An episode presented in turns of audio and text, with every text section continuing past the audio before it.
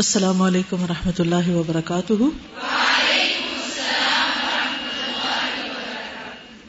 نحمد ونسلی علی رسول ہل کریم اما بعد، فاعوذ باللہ من الشیطان الرجیم۔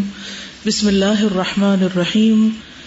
رب اشرح لی صدری ویسر لی امری۔ واحلل عقدۃ من لسانی یفقهوا قولی۔ بدعت۔ بدعت لغوی تعریف۔ یہ بدا سے لیا گیا ہے، جس کا معنی ہے کسی چیز کا ایسے طریقے پر ایجاد کرنا جس کی پہلے کوئی مثال نہ ہو۔ اور اسی سے اللہ تعالیٰ کا یہ فرمان ہے بدی السماوات والارض۔ سورت البقرہ ون ون سیون نئے سرے سے پیدا کرنے والا ہے آسمانوں اور زمین کو۔ کل ما کن تو بد من الرسل۔ الحکاف نائن۔ کہہ دیجیے، میں کوئی نیا رسول نہیں ہوں۔ اور مثال ہے، ابتدا فلان بد آتن یعنی اس نے ایسا طریقہ ایجاد کیا ہے جسے اس سے پہلے کسی نے نہیں کیا۔ ابتدا اور ایجاد کی دو قسمیں ہیں۔ آدات میں ابتدا اور ایجاد جیسے نئی نئی ایجادات، مثلا گاڑی، کمپیوٹر، ان سب چیزوں کو بنانا اور یہ جائز ہے۔ اس لیے کہ آدات میں اصل اباحت ہے یعنی مباح ہے، جائز ہے۔ ممنوع نہیں ہے۔ یعنی ہر چیز جائز ہے اللہ یہ کہ نس اسے ناجائز کہے۔ مثلا کوئی میوزیکل انسٹرومینٹ بنانا۔ نمبر دو، دین میں نئی چیز ایجاد کرنا۔ یہ حرام ہے۔ یہ منع ہے۔ اس لیے کہ دین میں اصل توقیف ہے۔ توقیف کس سے ہے وقف سے روک دی گئی۔ یعنی وہیں پر سٹاپ کرنا ہوگا کیونکہ دین مکمل ہو چکا ہے۔ یعنی اللہ کی طرف سے ہے۔ رسول اللہ صلی اللہ علیہ وسلم نے ارشاد فرمایا، جس کسی نے ہمارے دین میں کسی ایسی نئی چیز کی ایجاد کی جو دین سے نہیں ہے تو وہ مردود ہے۔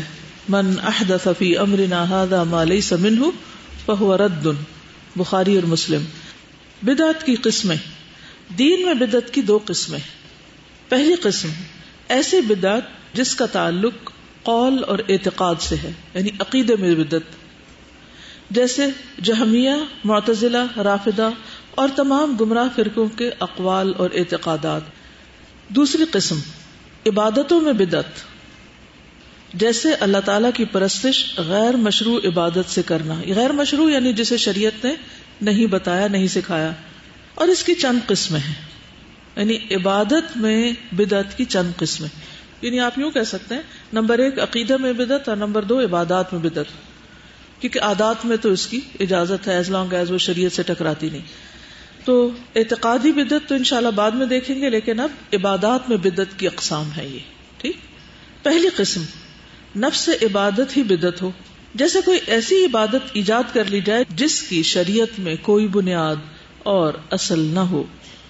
مثلا، غیر مشروع نماز، غیر مشروع روزہ یا غیر مشروع عیدیں، جیسے عید میلاد وغیرہ۔ اب آپ دیکھیے کہ یہ جو غیر مشروع نماز ہے، اس کی کوئی مثال آپ کو معلوم ہے؟ قضاء عمری اور رجب میں بھی ایک نماز ہوتی ہے۔ سلاط الرغائب، رغائب جی۔ یعنی باقاعدہ نام کے ساتھ ایک نئی نماز کا اضافہ اور اس کا طریقہ بھی مختلف، خود ساختہ۔ یعنی عام طریقے سے مختلف۔ یعنی مخصوص قسم کی صورتیں اور مخصوص تعداد میں پڑھنے کا حکم دیا جاتا ہے۔ اب یہ ساری نمازیں جو ہیں، نمازوں کی کتنی قسمیں یعنی ایک تو فرض نماز ہے، ٹھیک ہے، اور پھر ان کے اوقات بھی مقرر ہیں۔ نبی صلی اللہ علیہ وسلم نے بتا دی۔ پھر یہ ہے کہ کچھ نوافل ہیں، جیسے تحجد وغیرہ ہیں۔ فرض کے علاوہ جو نبی صلی اللہ علیہ وسلم سے مشروع ہیں، ثابت ہیں۔ کچھ ایسے ہیں کہ جو مثلا رمضان میں ادا کیے بیسیکلی وہ بھی سلاۃ اللیل ہی ہے، جس کو تراوی کہا جاتا ہے۔ پہلے حصے میں پڑھی جائے تو تراوی کہلاتی ہے اور آخری حصے میں ہو تو تحجد کہلاتی ہے۔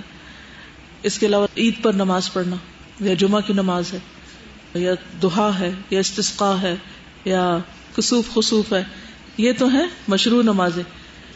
لیکن اگر کوئی شخص ایسی نماز پڑھے جس کا کسی حدیث میں کوئی نام نہیں آیا، قرآن میں اس کا کوئی ذکر نہیں ہے، صحابہ نے ایسی کوئی نماز نہیں پڑھی، تو ایسی نماز پھر کیا ہو جائے گی؟ بدت کہلائے گی۔ جو خود سے خود ہم نے اپنے اوپر لازم کر لی۔ دوسری قسم، جو مشروع عبادت میں زیادتی کی شکل میں یعنی ایک تو ہے کہ نئی نماز نکالنا اور ایک یہ ہے کہ نماز کے اندر کوئی اضافہ کر لینا، اپنی مرضی سے۔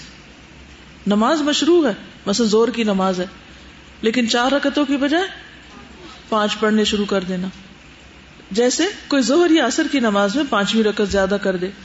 تیسری قسم جو عبادت کی ادائیگی کے طریقوں میں ہو۔ ٹھیک ہے؟ طریقے میں کوئی خود ساختہ چیز شروع کر دینا یعنی اسے غیر شرعی طریقے پر ادا کرے۔ جیسے مشروع ازکار اور دعائیں اجتماعی آواز اور خوش الحانی سے ادا کرنا یعنی کٹھے راگ لگا کر دعا مانگنا۔ ایک تو یہ ہے نا کہ آپ کو سکھا دی جاتی، لیکن وہ سیکھنا ہے، وہ مانگنا نہیں۔ لیکن اگر مانگنے کے لیے عبادت کے طور پر، ایک ہے تعلیم کے طور پر، وہ مختلف ہے۔ لیکن عبادت کے طور پر اگر آپ اس کو یہ سمجھتے ہیں کہ اگر سارے لوگ مل کے راگ لگا کے مانگیں گے، اکٹھے کورس میں تو زیادہ فائدہ مند ہوگی تو یہ غلط ہوگا۔ یہ بدت کہلائے گا۔ اور جیسے اپنے آپ پر عبادت میں اتنی سختی برتنا کہ وہ سنت رسول صلی اللہ علیہ وسلم سے تجاوز کر جائے۔ یعنی آپ کی نماز سے آگے بڑھ جائے۔ چوتھی قسم، جو مشروع عبادت کسی ایسے وقت کی تخصیص کی شکل میں ہو جسے شریعت نے خاص نہ کیا ہو۔ جیسے پندرہویں شابان کی شب کو نماز اور دن کو روزے کے ساتھ مخصوص کر لینا۔ کیونکہ نماز اور روزے اصلا مشروع ہیں، لیکن کسی وقت کے ساتھ خاص کرنے کے لیے دلیل کی ضرورت ہے۔ دینی نقطۂ نظر سے بدعت کا حکم۔ دین میں ہر بدعت حرام اور باعث دلالت اور گمراہی ہے۔ اس لیے کہ رسول اللہ صلی اللہ علیہ وسلم کا فرمان ہے، دین کے اندر تمام نئی پیدا کی ہوئی چیزوں سے بچو۔ کیونکہ ہر نئی چیز بدت ہے اور ہر بدت گمراہی ہے۔ اور رسول اللہ صلی اللہ علیہ وسلم کے اس فرمان کی وجہ سے بھی کہ من احدث فی امرنا هذا ما ليس منه فهو رد۔ اس کا مطلب یہ ہے کہ عبادات اور اعتقادات میں بدتیں حرام ہیں، لیکن یہ حرمت بدت کی نوعیت کے اعتبار سے مختلف ہے۔ بعض بدتیں سراہتن کفر ہیں، اس کو شرک کہیں تو زیادہ بہتر ہے۔ جیسے صاحب قبر سے تقرب حاصل کرنے کے لیے قبروں کا طواف کرنا اور ان پر زبی اور نظر و نیاز پیش کرنا، ان سے مرادیں مانگنا اور فریاد رسی کرنا، جیسے غالی قسم کے جہمیوں اور معتزلیوں کے اقوال، اور بعض بدتیں وسائل شرک میں سے ہیں، جیسے قبروں پر عمارتیں تعمیر کرنا اور وہاں نماز پڑھنا اور دعائیں مانگنا۔ بعض بدتیں فسق اعتقادی ہیں، جیسے خوارج قدریا اور مرجیا کے اقوال اور شرعی دلیلوں کے مخالف ان کے اعتقادات۔ بعض بدتیں معاشیت اور نافرمانی کی ہیں، جیسے شادی اور بیاہ سے کنارہ کشی اور دھوپ میں کھڑے ہو کر روزہ رکھنے کی بدت تو یہ مختلف درجے ہیں بدتوں کے اندر بھی جو دلالت ہے ایک غلط فہمی کی اصلاح۔ جس نے بدت کی تقسیم اچھی اور بری بدت سے کی ہے یعنی بدا حسنا اور بدا سیاح وہ غلطی اور خطا پر ہے۔ اور رسول اللہ صلی اللہ علیہ وسلم کی حدیث ان نقل دلالہ کے برخلاف ہے۔ حافظ ابن رجب نے اپنی کتاب جامع العلوم والحکم میں رسول اللہ صلی اللہ علیہ وسلم کے فرمان ان کی تشریح کرتے ہوئے کہا ہے کہ آپ کا مذکورہ فرمان ان جامع کلمات میں سے ہے جن سے کوئی چیز خارج نہیں۔ وہ اصول دین میں ایک عظیم اصل ہے یعنی یہ نہیں کہا کلو بدعت دلالہ ایکسپٹ فار دوز یہ نہیں کوئی الگ نہیں کی، سب کی طرف ہے۔ کلو جب کہہ دیا تو بس سب آگے بیچ میں۔ اور رسول اللہ صلی اللہ علیہ وسلم کے فرمان، من احدث فی امرنا هذا ما ليس منه فهو رد کے مشابہ ہے۔ لہذا جس نے بھی کوئی نئی چیز ایجاد کی اور دین کی طرف اس کی نسبت کی اور دین میں اس کی کوئی اصل مرجع نہیں مرجع یعنی نہیں ریفرنس نہیں الاٹ کے جائیں جس کی طرف کوئی سورس نہیں ہے اس کا، تو وہ گمراہی ہے۔ اور دین اس سے بری اور الگ ہے۔ خواہ وہ اعتقادی مسائل ہوں یا ظاہری اور باطنی اعمال اور اقوال ہوں۔ کوئی بھی چیز ہو۔ اور بدت حسنا کہنے والوں کے پاس کوئی حجت اور دلیل نہیں ہے۔ سوائے عمر رضی اللہ عنہ کے تراویح کے بارے میں، اس قول کے کہ نعمت البدا تو ہی کیا ہی اچھی بدت ہے۔ ان لوگوں کا کہنا یہ بھی ہے کہ بہت ساری چیزیں ایسی روح پذیر ہوئی جن پر سلف نے کوئی نکیر نہیں کی یعنی انکار نہیں کیا۔ جیسے کتابی شکل میں قرآن کریم کا جمع کرنا اور حدیث کی کتابت و تدوین یا پھر مختلف علوم کی تدوین۔ جیسے علم تجوید اور عقیدہ اور فقہ وغیرہ وغیرہ۔ یہ حضور صلی اللہ علیہ وسلم کے دور میں الگ کوئی چیز نہیں تھے۔ تو یہ عام طور پر لوگ بدت کے جواز میں دو دلیلیں پیش کرتے ہیں۔ ایک تو یہ کہ حضرت عمر نے کہا تھا کہ نعمت البدا ہی اور دوسرے یہ کہ صحابہ نے بھی تو کئی نئی چیزیں بعد میں شروع کی تھی جو پہلے نہیں تھی جن میں ان علوم کا ذکر آتا ہے۔ تو اب اس کی حقیقت کو دیکھتے ہیں کہ کیا ہے ان دونوں کا جواب۔ تو اس کا جواب یہ ہے کہ یہ چیزیں ایسی ہیں جن کی شریعت میں اصل ہے۔ کیسے؟ یہ نئی نہیں ہے۔ اور حضرت عمر رضی اللہ تعالیٰ عنہ کا یہ فرمان کہ نعمت البدا تو ہی تو اس سے مراد لغوی بدت ہے، نہ کہ شرعی بدت یعنی انہوں نے لفظ کو لغوی معنوں میں استعمال کیا ہے، نہ کہ شرعی معنوں میں۔ یعنی بدت کو اگر آپ ڈکشنری میں دیکھیں تو وہاں پر دونوں معنی آپ کو ملیں گے۔ اور یہاں ان کی مراد لفظ بدت ہے، نہ کہ شرعی بدت بس شریعت میں جس کی اصل موجود ہے، جس کی جانب رجوع کیا جا سکتا ہے، تو جب اسے بدت کہا جاتا ہے، تو وہ لغوی بدت مراد ہوتی ہے، نہ کہ شرعی۔ اس لیے شرعی طور پر بدت وہ ہے، جس کی شریعت میں کوئی اصل نہ ہو، جس کی جانب رجوع کیا جا سکے۔ اور قرآن کریم ایک کتاب کی شکل میں جمع کرنے کی اصل شریعت میں موجود ہے۔ اس لیے کہ نبی کریم صلی اللہ علیہ وسلم قرآن کریم لکھنے کا حکم فرماتے تھے۔ ٹھیک ہے نا؟ آپ کاتبوں کو بلاتے اور لکھواتے تھے۔ لیکن متفرق طور پر لکھا ہوا تھا۔ کیا وجہ تھی؟ جو میسر تھا اسی پہ لکھا جا رہا تھا۔ صحابہ کرام نے ایک مصحف میں حفاظت کی غرض سے اکٹھا کیا یعنی جلد کے اندر کر دیا، حفاظت کے لیے، آسانی کے لیے، سہولت کے لیے۔ اگر یہ ایک جلد میں نہ ہو، کوئی صورت کہیں ملتی، کوئی کہیں ملتی، تو کتنا مشکل ہوتا۔ اور تراوی بعض کہتے ہیں نا کہ حضرت عمر نے شروع کی تھی تو نوز بلا یہ بھی بدت ہے تو تراوی جو ہیں، یہ رسول اللہ صلی اللہ علیہ وسلم نے صحابہ کرام کو چند رات پڑھائی تھی جماعت کے ساتھ۔ تو اصل تو موجود ہے۔ اخیر میں فرض ہونے کے خوف سے جماعت پڑھنا چھوڑ دی، ورنہ ساری پڑھاتے۔ صحابہ کرام رضی اللہ عنہم برابر اللہ کے رسول صلی اللہ علیہ وسلم کی زندگی میں اور وفات کے بعد الگ الگ گروپ میں پڑھتے رہے۔ آپ کی زندگی میں بھی الگ الگ پڑھتے تھے یعنی اپنے اپنے گروپس میں۔ اور بعد میں بھی حضرت ابو بکر کے دور میں ایسا ہوتا رہا۔ یہاں تک کہ عمر رضی اللہ عنہ نے اپنے دور خلافت میں ایک امام کے پیچھے لوگوں کو جمع کر دیا۔ تو انہوں نے تو صرف اکٹھا کیا، جیسے صحابہ نے قرآن مجید کو جمع کر دیا، ایسے حضرت عمر نے لوگوں کو جمع کر دیا۔ ایسا تو نہیں کہ انہوں نے کوئی نئی نماز ایجاد کر لی تھی، یا اس کی رکتوں میں اضافہ کر لیا تھا، یا اس کے کسی طریقے میں اضافہ کر لیا تھا۔ یا اس کا طریقہ کچھ اور، مثلاً اس کا وقت بدل دیا کہ وہ دن کو پڑھنا شروع کر دی۔ ایسی تو کوئی چیز نہیں تھی نا؟ صرف کیا کیا تھا انہوں نے؟ سب کو اکٹھا کر دیا تھا۔ اور آج آپ دیکھیں کیا سارا شہر ایک جگہ جمع ہوتا ہے۔ نہیں، اب بھی تو لوگ مختلف علاقوں میں پڑھ رہے ہوتے ہیں اپنی اپنی سہولت سے۔ اور کیا سارے لوگ قرآن پاک پورا پڑھتے ہیں؟ نہیں، اب بھی آپ نے دیکھا، کچھ لوگ صرف دس دن پڑھتے ہیں، کچھ لوگ دس دنوں میں ہی پورا قرآن پڑھ لیتے ہیں۔ کچھ لوگ پورا مہینہ بھی پڑھتے لیکن پورا قرآن مجید مکمل نہیں کرتے۔ تو کبھی کسی نے ان پہ نکیر کی کہ تم ایسا کیوں کر رہے ہو؟ تمہیں لازم ہے کہ پورا کرو قرآن۔ نہیں، سہولت کے لیے جو بھی ہو۔ اور کچھ لوگ ایک سے بھی زیادہ قرآن مجید پڑھ لیتے ہیں۔ تو جس کو جتنی نیکی کا شوق ہو۔ اور کبھی کسی ایک نے دوسرے کو اس کا پابند نہیں کیا۔ اور اب بھی کئی لوگ ایسے ہیں کہ وہ کچھ تو امام کے ساتھ پڑھ لیتے ہیں اور کچھ خدا کے پڑھ لیتے ہیں گھر میں۔ جیسے حافظ وغیرہ ہوتے ہیں، کچھ لوگ تو وہ اپنی دہرائی کے لیے خود سے بھی پڑھتے ہیں۔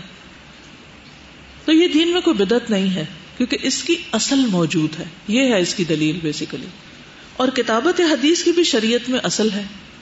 اس لیے کہ نبی کریم صلی اللہ علیہ وسلم نے بعض صحابہ کو بعض حدیثیں لکھنے کی اجازت مرحمت فرمائی تھی۔ اور عمومی طور پر آپ کے زمانے میں اس کے لکھنے کی ممانت تھی۔ اس ڈر سے کہ کہیں قرآن کے ساتھ خلط ملت نہ ہو جائے۔ یعنی حدیث کو اس لیے نہیں لکھنے سے روکا تھا کہ یہ کوئی بدت ہے، بلکہ کس لیے؟ اس کی خاص وجہ تھی۔ کیونکہ اس وقت پہلی پرائرٹی کیا تھی کہ قرآن مجید صحیح طور پر لکھا جائے اور وہ جمع جو کہ ریسورسز کم تھے، لوگ لکھنے والے کم تھے۔ اب اگر ایک کام کے لیے لوگ ہی کم ہے تو ہمیں یہ دیکھنا پڑے گا نا کہ پہلے کون سا کام کرنا چاہیے اور زیادہ اہم کون سا ہے۔ اور اس کے بعد کون سا کرنا چاہیے؟ اور اگر اکٹھا ہی شروع کر لیا جائے تو اس میں کیا کباہتیں ہو سکتی تو ان کو اوائڈ کرنے کے لیے آپ صلی اللہ علیہ وسلم نے حدیث کو لکھنے سے منع کیا تھا اور خصوصاً اسی پیپر پہ جس پہ قرآن مجید لکھا ہوا اور جہاں تک عقیدہ کا تعلق ہے یا علوم الحدیث یا فقہ وغیرہ کا، تو یہ بھی سہولت کے لیے ان کو ایک جگہ جمع کر دیا گیا ٹھیک ہے نا؟ الگ طور پر ایک سسٹمیٹک وے میں پڑھنے کا فائدہ کیا ہوتا ہے؟ کہ اس ایک خاص موضوع سے متعلق پوری چیزیں ذہن نشین ہو جاتی کیونکہ کسی بھی کام کو جب آپ لگ کے کرتے ہیں، گہرائی میں جا کے کرتے ہیں، ترتیب سے کرتے ہیں، تو اس کا امپیکٹ اور ہوتا ہے۔ تو ایک ہوتا ہے پھیلاؤ کسی بھی چیز میں کہ آپ پڑھ رہے ہیں اور وہ چیزیں پھیلی ہوئی ہیں۔ اور ایک ہوتا ہے ان سب کو منظم کر دینا آرگنائز کر دینا اور ایک خاص طریقے سے پڑھنا۔ تو یہ ایک ٹول ہے۔ دین میں اس کی اصل تو موجود ہے۔ ہاں بدت اس وقت ہوگا یہ جب وہ چیزیں اس میں پڑھائی جائیں جو دین میں اصل میں ہے ہی نہیں، جن کی کوئی دلیل نہیں۔ یا یہ سمجھنا کہ اس طرح پڑھنے میں ثواب زیادہ ہے اور دوسری طرح پڑھنے میں کم ہے۔ یہ نہیں ہے مقصد اس میں۔ بدتوں کے ظہور کے اسباب یعنی ظاہر ہونے کی وجوہات۔ کتاب و سنت پر مضبوطی سے جمے رہنے ہی میں بدت اور گمراہی میں پڑھنے سے نجات ہے۔ بچ کیسے سکتے ہیں بدت سے؟ جب کیا کریں؟ قرآن و سنت کو مضبوط پکڑ لیں۔ اللہ تعالیٰ کا فرمان ہے وہ ان سراتی مستقیمہ فتب ولا تتب السبل فتفرق بكم عن سبيله۔ سورة الانعام 153 اور یہی میرا راستہ سیدھا ہے، اس کی پیروی کرو۔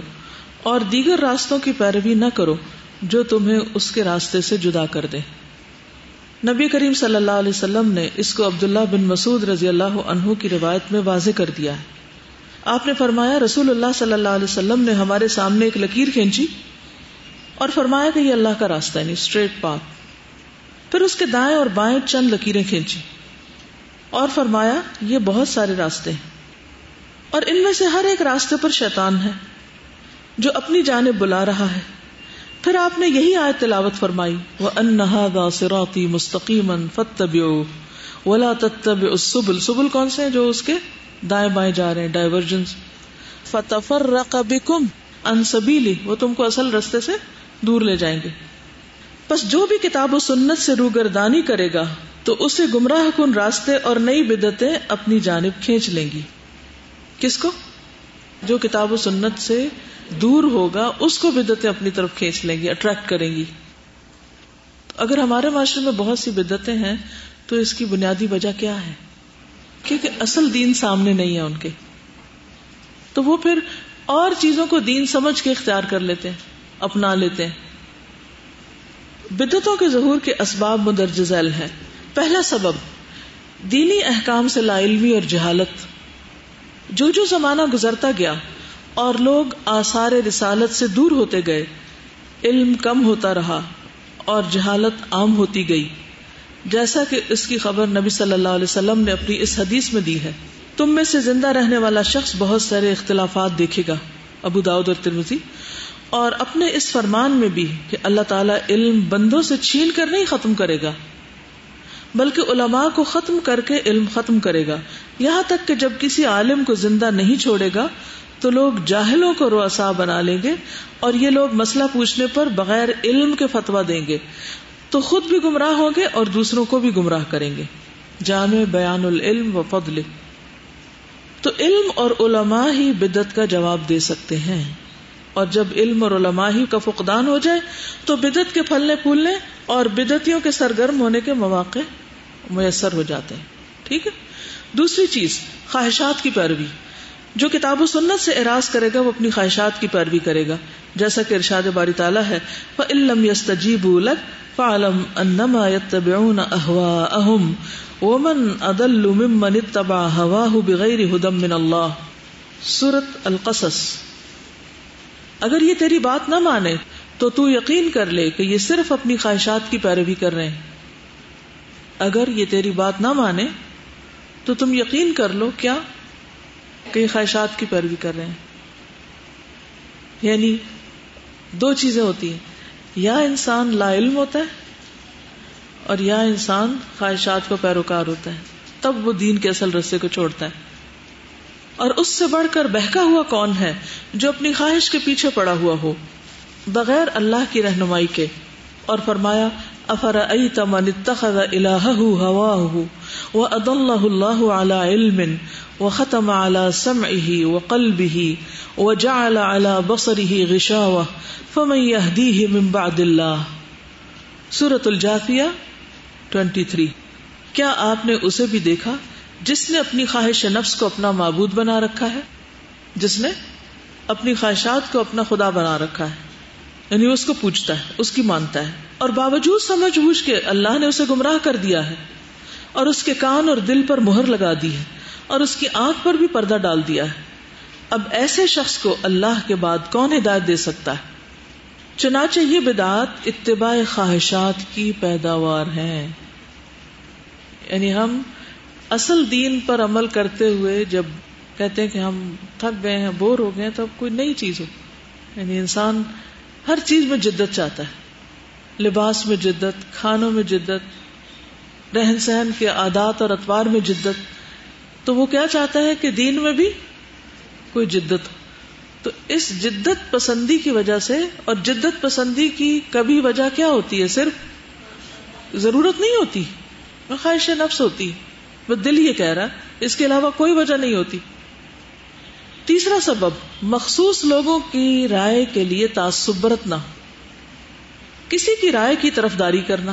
یعنی آپ ایک خاص پرٹیکولر اسکول آف تھاٹ کو فالو کرنا چاہتے ہیں اور اسی کے پیچھے جانا چاہتے ہیں، تو پھر سم ٹائم آپ کے سامنے اصل دین آ بھی جائے، اصل بات آ بھی جائے تو آپ صرف اس لیے نہیں لیتے کہ نہیں مجھے اصل میں پلا رستہ اختیار کرنا ہے۔ کسی کی رائے کی طرف داری کرنا، یہ انسان اور دلیل کی پیروی اور معرفت حق کے درمیان بہت بڑی رکاوٹ ہے۔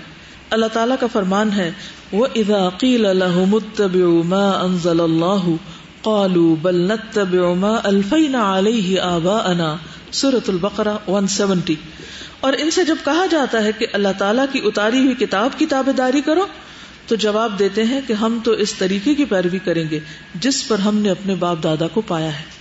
اور آج کل یہی حالت متاثبین کی یعنی جو باعث لوگ ہیں۔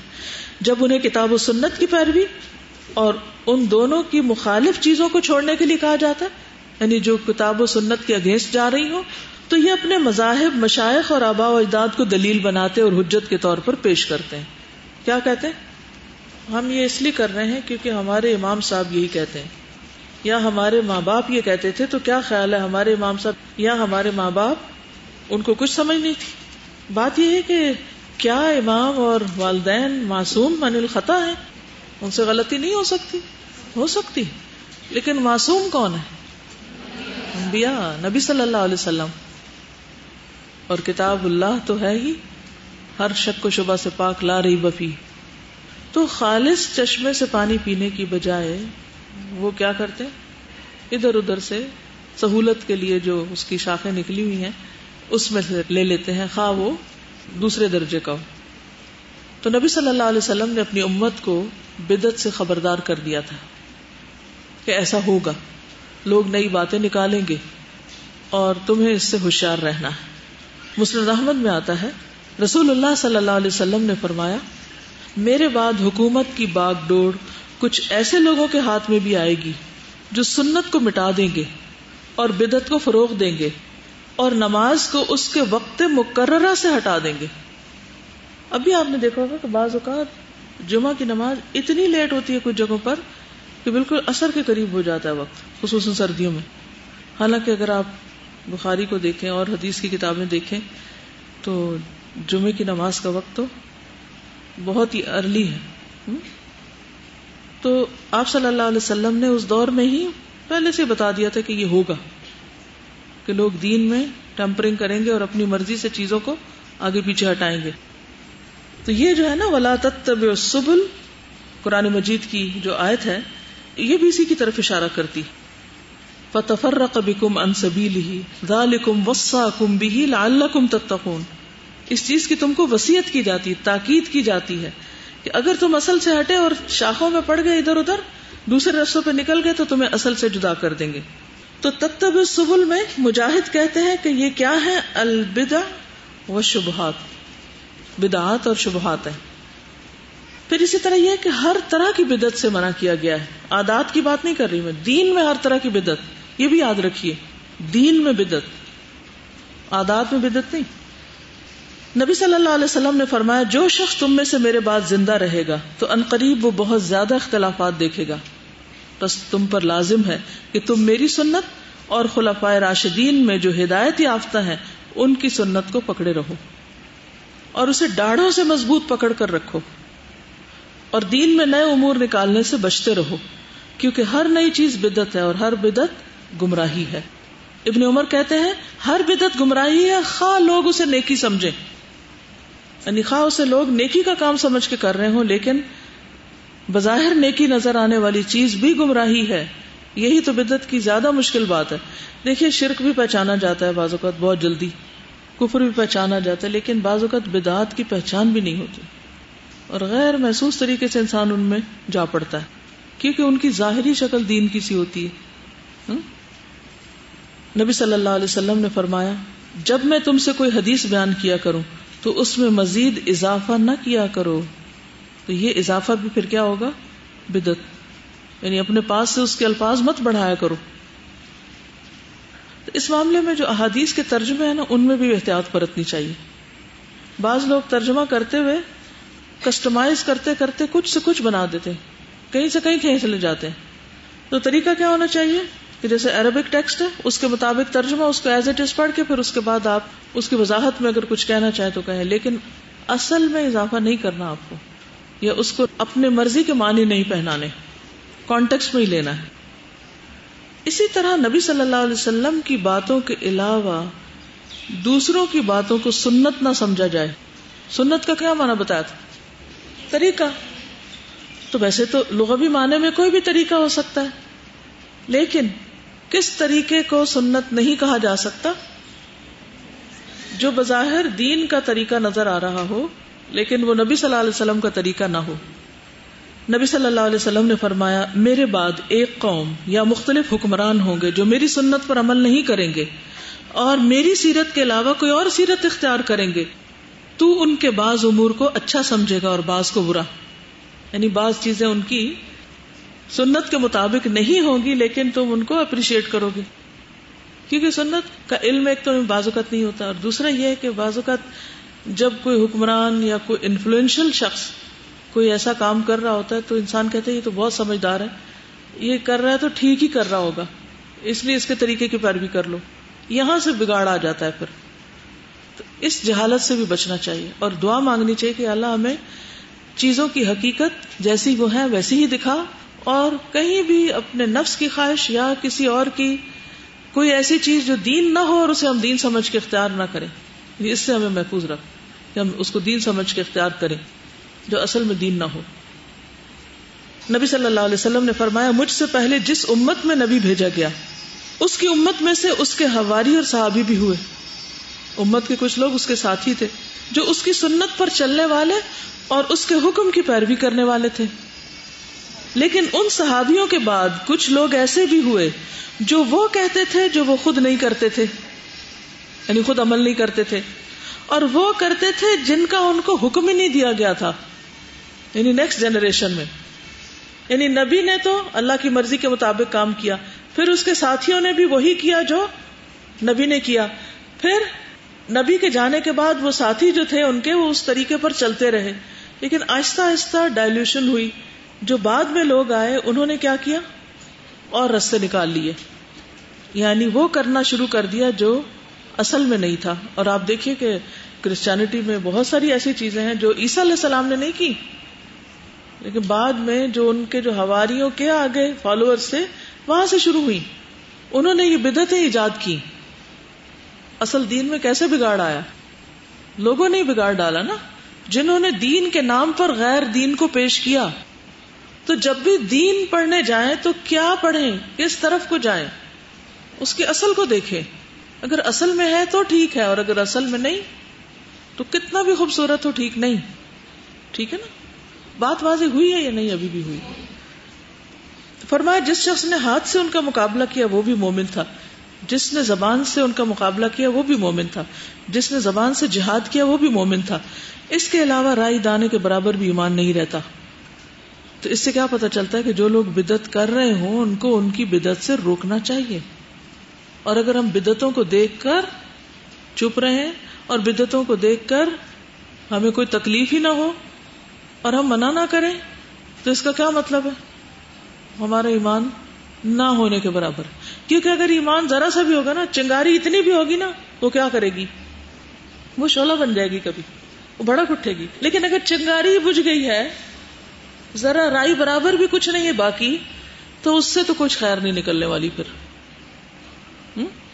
اسی لیے یہ ایک مختصر سی کتاب ہے بدت کیا ہے؟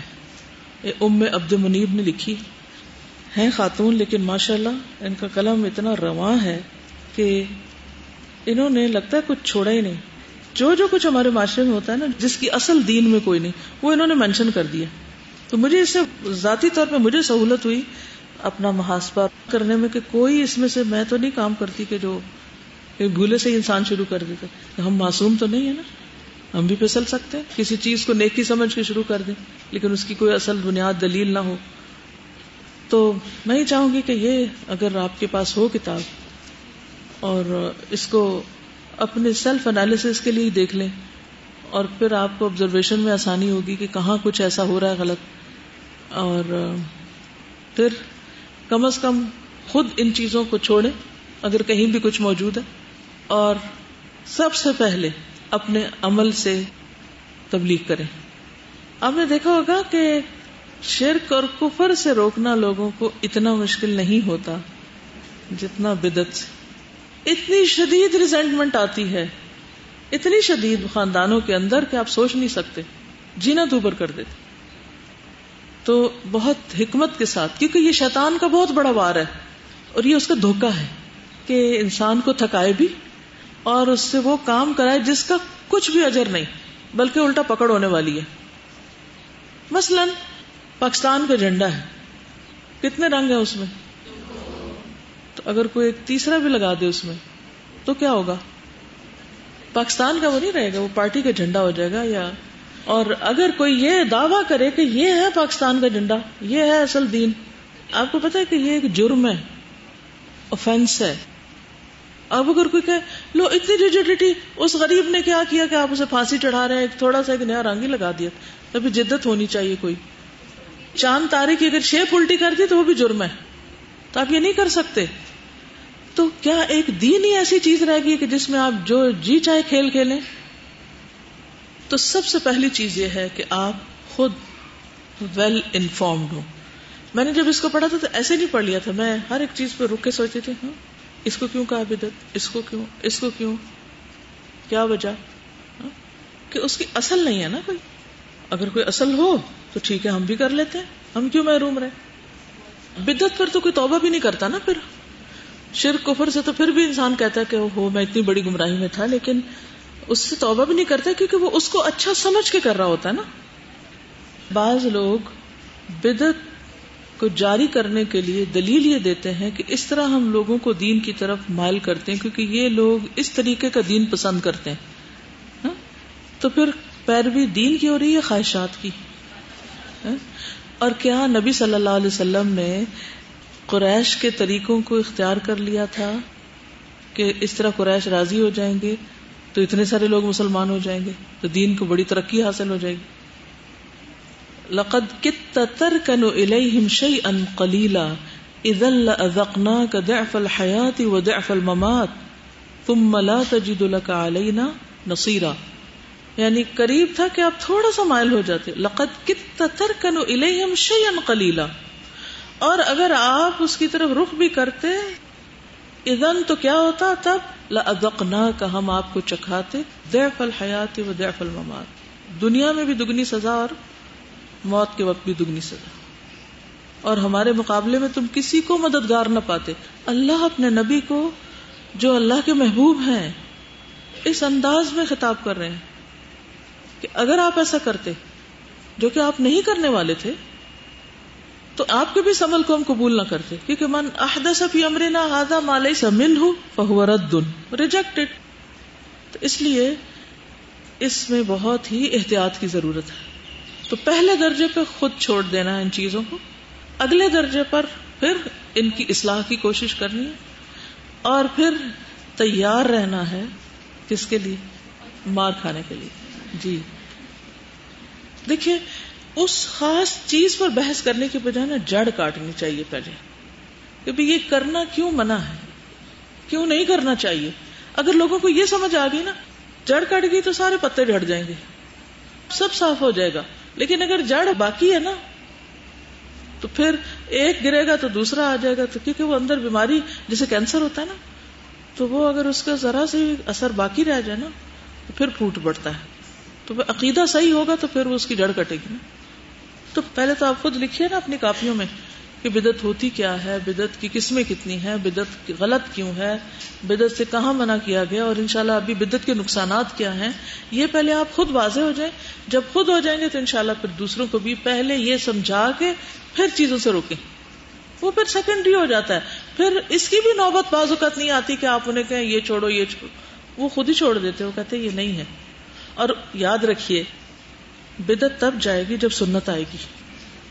آغاز بدت ختم کرنے سے نہیں کرنا۔ آغاز کہاں سے کرنا؟ سنت عام کرنے سے۔ جب روشنی پھیل جائے گی، تو لوگوں کو خود ہی نظر آنے لگے گا، کہاں کہاں غلطی کیا نہیں ہونا چاہیے۔ اور اگر روشنی نہیں، اور لوگوں کے اندر ایمان ہی نہیں، اور آپ اوپر اوپر سے ان کی صفائی کر رہے ہیں، تو وہ تو کبھی نہیں ہونے کی۔ سب سے پہلے تو نبی صلی اللہ علیہ وسلم کی محبت دل میں پیدا کرے، ان کا مقام بلند کرے۔ کیونکہ پتہ کیا ہوتا ہے، ذرا سا آپ روکتے ہیں نا تو فوراً آپ کے اوپر الزام دے دیتے ہیں کہ آپ گستاخ رسول ہیں اور آپ کو حضور صلی اللہ علیہ وسلم سے کوئی محبت نہیں۔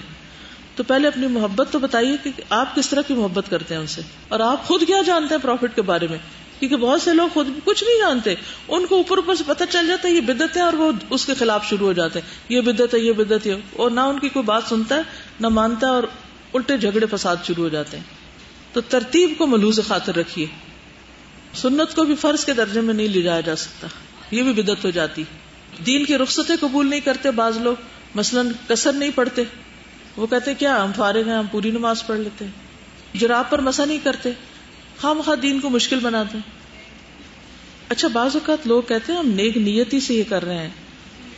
تو نیک نیتی سے بھی کیا ہوا کام باعث اجر نہیں ہوتا۔ دوسری شرط کیا ہے؟ سنت کے مطابق دو شرائط ہے نا آسن عمل کی تو خالی نیک نیتی نہیں دیکھی جائے گی اور کچھ نہیں کر رہے، کچھ تو کر رہے ہیں۔ تو جو کرنا چاہیے وہ جو نہیں کر رہے، اس لیے وہ کریں۔ تو کوئی بھی بہانا اس کے لیے نہیں چاہیے۔ اس میں ہم دیکھتے ہیں کہ یہی اپنے والد سے روایت کرتے ہیں کہ ہم صبح کی نماز سے پہلے عبداللہ بن مسعود کے دروازے کے پاس بیٹھا کرتے تھے۔ جب عبداللہ باہر تشریف لاتے تو ہم ان کے ساتھ مسجد چل پڑتے یعنی راستے میں بھی استفادہ کرتے۔